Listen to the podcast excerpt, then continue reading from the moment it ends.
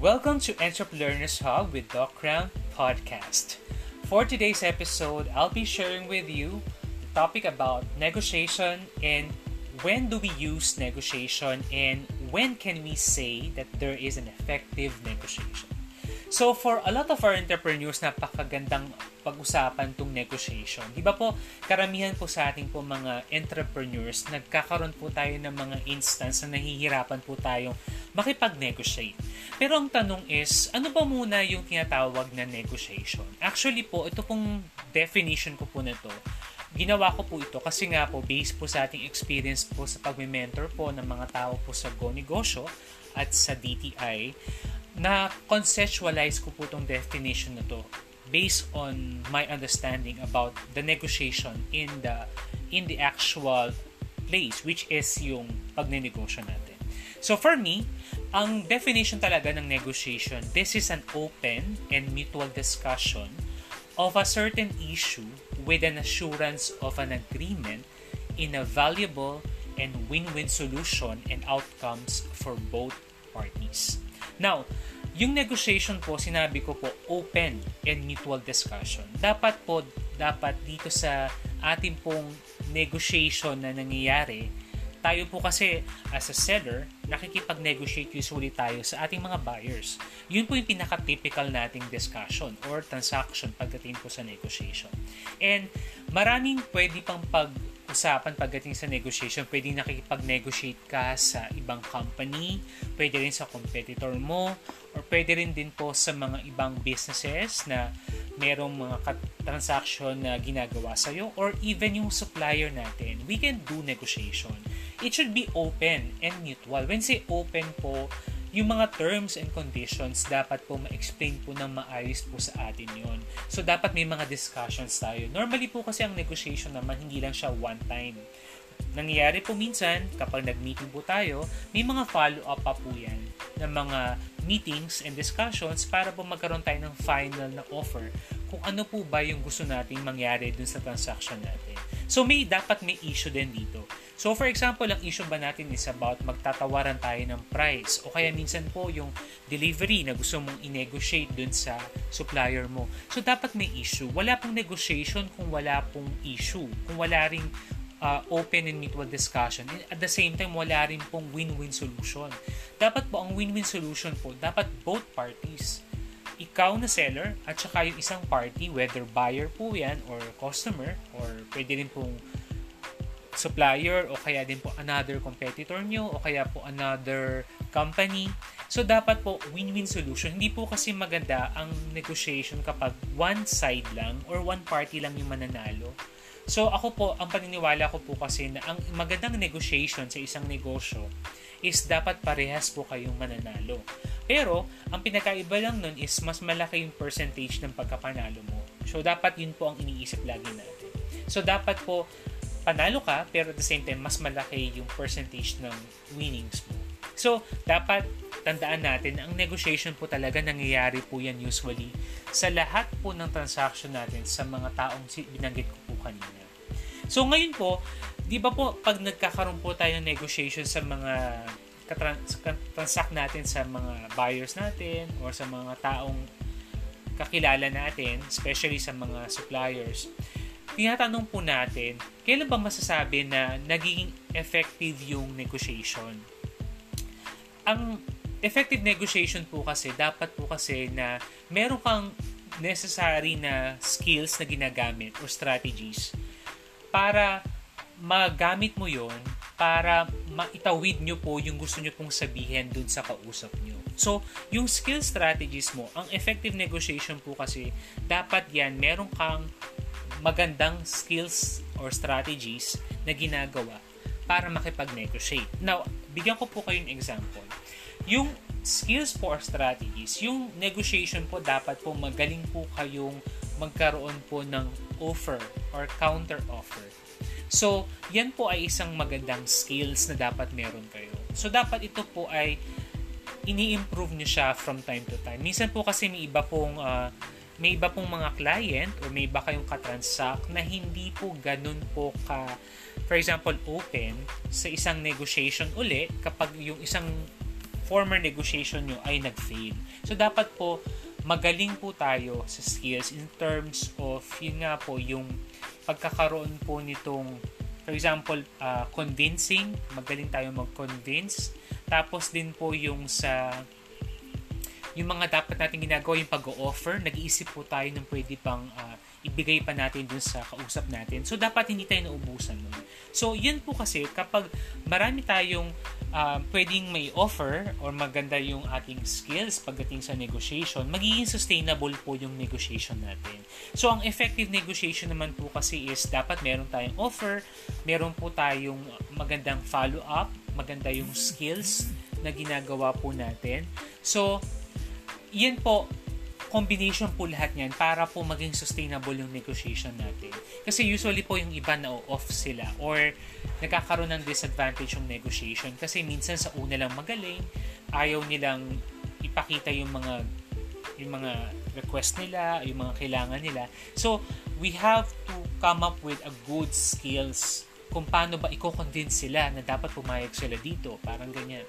And then, dapat maganda rin yung offer natin. So, kung, kung tayo ay nagkakaroon ng negotiation sa customer, dapat ilatag nyo po yung mga kailangan na na makita po ng customer. Kunyari po, gusto po nila magandang pong product. Dapat i-offer nyo po yung magandang product for them. So, dyan po yung nagkakaroon ng negotiation. Uh, meron kang offer. May kina-counter offer ka din later on. So, pumapasok po yan. At the same time po, yung yung galing nyo po sa pagpapa-convince sa kanila na itry yung sinasabi nyo. Yan po kasi ay nangyayari kapag lahat po yan ay nagagawa natin. So, at least na sustain. Pag sabi ko pong sustainable yung negotiation, later on po kasi pag natapos po itong isang transaction na to, later on po, mauulit siya. So, definitely, babalik po sila sa atin. Nagkakaroon na po ng trust po sa atin. So, that's why, nagkakaroon na po ng sustainable negotiation po later on. So, hindi na po kayo mahihirapan. Alam nyo na po kung paano po i-convince or paano po ipa-agree yung ating pong client o kaya po yung supplier natin. So, ako po, masishare ko, karamihan po ang negotiation nangyayari lagi sa buyer. Pag tayo po ay seller, buyer lagi, at saka po supplier. Karamihan po, basic experience ko po sa mga micro, small, and medium enterprises ng mga entrepreneurs natin. Karamihan po, ang nagiging concern nila is paano sila makipag-negotiate sa customer. Normally po yung presyo. Yan po lagi ang nine-negotiate lagi sa mga entrepreneurs natin. Yung presyo po dapat po mapababa kasi naghahanap po ng mas mababa na presyo yung ating po mga buyer.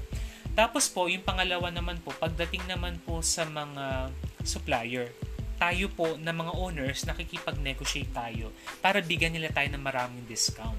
Yan po usually ang nangyayari kapag sa mga transaction. Tayo po, humingi po tayo ng discount sa mga supplier o kaya po yung mga arrangement, kunyari po yung mga cash on delivery o kaya po minsan po yung mga transaction na minsan hindi po binibigay sa ibang mga seller. For example po yung uh, For example po, yung payment po or payment terms, ina-adjust po. Sa, yan po ay mga examples po ng negotiation. So, kung hindi po tayo magaling dito, magkakaroon po ng problema later on. Minsan po, naluloko tayo o kaya minsan po ay hindi tayo nabibigyan ng magandang rate kasi hindi po tayo magaling mag-negotiate. Mag-negotiate sa ating pong mga kausap. Now, ang tanong po is, kailan ba natin naman um, dapat ba ginagamit yung negotiation? Ito po, usually po sa ating po mga micro and small medium enterprises, karamihan po na nagne-negotiate tayo kapag meron tayong business contract isa po yan. Number two po, bidding.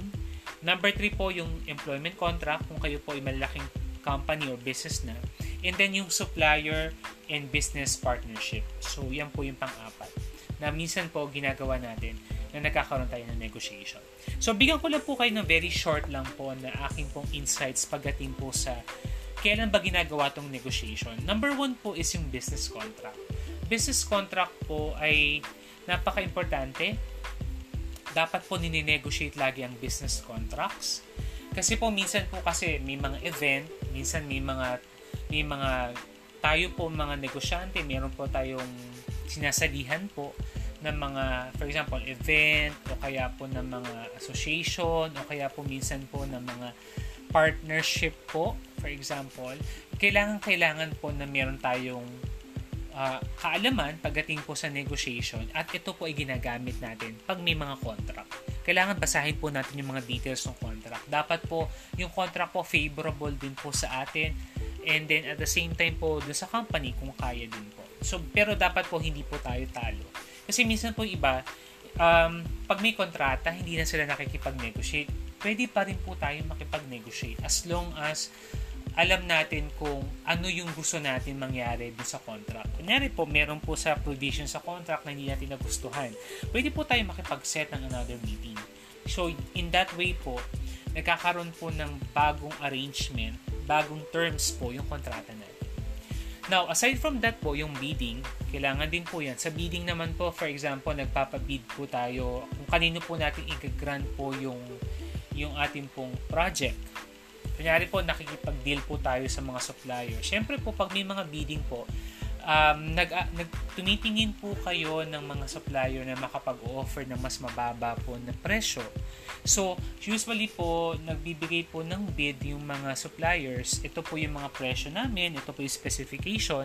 So, yan po ay nagagamit natin yung negotiation pag may mga bidding. So, minsan, may in-offer na sila, na mababang presyo, nakita natin yung pinakamababa, pag nakuha na na po natin yung pinakamababa, we can still negotiate. We can still use this skill para po ma-influence yung kausap natin na ibaba pa.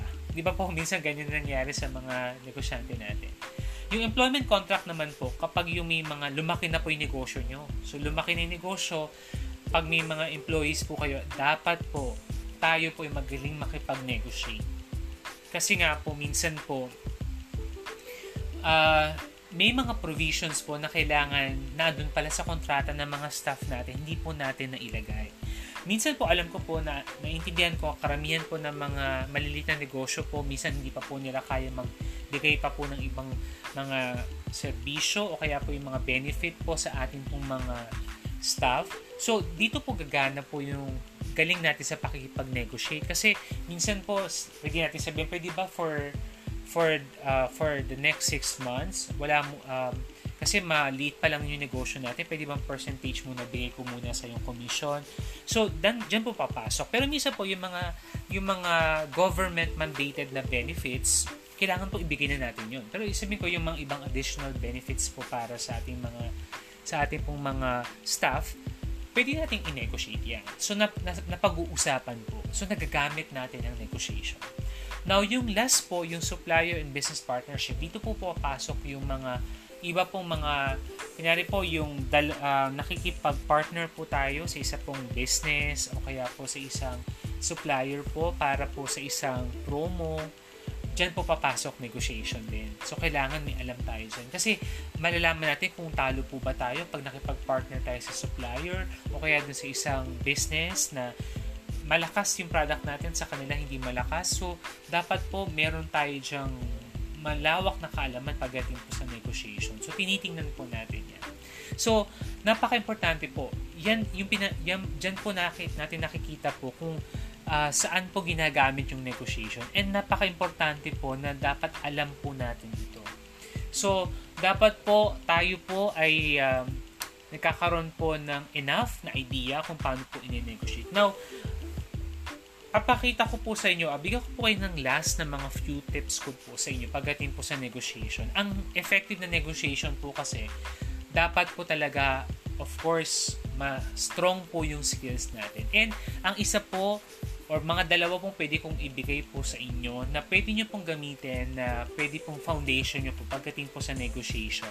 Ang number one po na pwede po nating bigay sa inyo is dapat po ay napaka relevant po ng probing skills and convincing presence niyo po. So, una po, relevant probing skills and convincing presence. So, dapat po, magaling po kayong magtanong. Probing po is questioning. Magaling po kayong magtanong. Relevant po yung tinatanong nyo. Pag nag-negotiate kasi dapat marami kang pwedeng itanong dun sa kausap mo na magli-lead dun sa gusto mo mangyari. And at the same time, yung convincing presence nyo po. May malakas po yung pag-convince nyo po dun sa kausap nyo na kung dati hindi sila ma-convince, ngayon po dahil nagsalita po kayo, may sinabi kayo, may explain kayo, it will help yung transaction mapadali kasi papayag sila. So, dapat po, ang skills nyo, lagi nyo pong i-improve yan. And at the same time po, yung second po na pwede ko pong ibigay sa inyo is dapat po magaling po kayo sa research skills. Research skills. Dapat po marunong po kayong mag-search, mag-research ng mga bagay-bagay na dapat yung pong malaman dun sa nininegotiate nyo. For example, meron po kayong negotiation about partnership and gusto po nila makipag-partner sa inyo. Dapat po, mag-collect po kayo ng maraming data. Ito nga po, mag-research kayo. Mag-collect kayo ng data kung tama ba na makipag-partner ako dun sa kausap ko. Hindi tayo nagbe-base lang po dahil sinabi na po nila. Of course, dapat po with with proper okay, uh, proper uh, proper way of doing it, yung negotiation natin, mag-research po tayo. Alamin natin talaga bang totoo ba na malakas sila? Totoo bang maganda, maganda yung company nila? Totoo po ba na performing sila? Kasi nga po, ano po yung proper way of doing the negotiation? Inaalam nyo po yung pasikot-sikot kung sino ba yung kausap nyo. Kasi in that way po, hindi po tayo maluloko ng kausap natin. So we have a good research skills. So, I hope ito po ay nakatulong po sa inyo. Very short lang po itong ating uh, sharing for today because um, ang negotiation naman po kasi napag-aaralan yan. Basta lang po open lang po tayo and gamitin lang po natin yung mga kailangan po natin uh, dun sa ginagawa natin sa mga transactions, sa mga kausap natin. So again, thank you very much for listening to our podcast for this particular episode and see you again next time.